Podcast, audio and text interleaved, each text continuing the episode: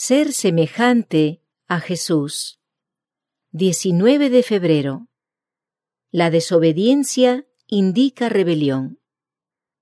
De manera que cualquiera que quebrante uno de estos mandamientos muy pequeños, y así enseña a los hombres, muy pequeño será llamado en el reino de los cielos. Mas cualquiera que los haga y los enseñe, éste será llamado grande en el reino de los cielos. Mateo capítulo cinco, verso diecinueve. Cualquiera que deliberadamente quebranta un mandamiento, no guarda ninguno de ellos en espíritu ni en verdad. Porque cualquiera que guardare toda la ley, pero ofendiere en un punto, se hace culpable de todos. Santiago capítulo dos, verso diez. No es la magnitud del acto de desobediencia lo que constituye el pecado, sino el desacuerdo con la voluntad expresa de Dios en el detalle más mínimo, porque demuestra que todavía hay comunión entre el alma y el pecado. El corazón está dividido en su servicio. Niega realmente a Dios y se rebela contra las leyes de su gobierno. Si los hombres y las mujeres estuviesen en libertad para apartarse de lo que requiere el Señor y pudieran fijarse una norma de deberes, habría una variedad de normas que se ajustarían a las diversas mentes y se quitaría el gobierno de las manos de Dios.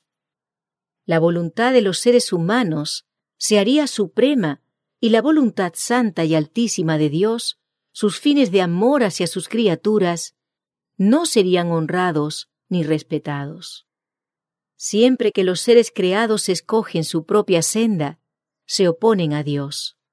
No tendrán lugar en el reino de los cielos, porque guerrean contra los mismos principios del cielo. Al despreciar la voluntad de Dios, se sitúan en el partido de Satanás, el enemigo de Dios y de la humanidad.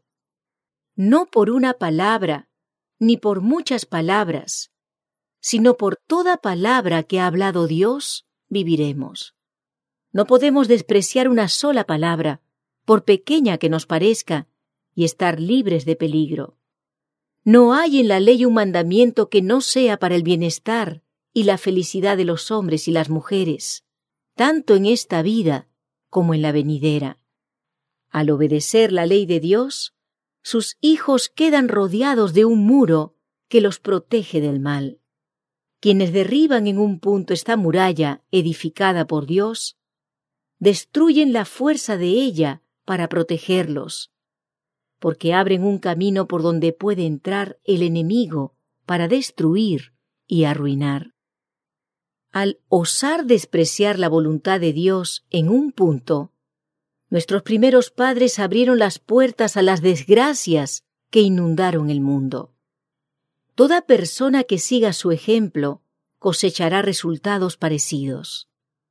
El amor de Dios es la base de todo precepto de su ley, y los que se aparten del mandamiento labran su propia desdicha y su ruina.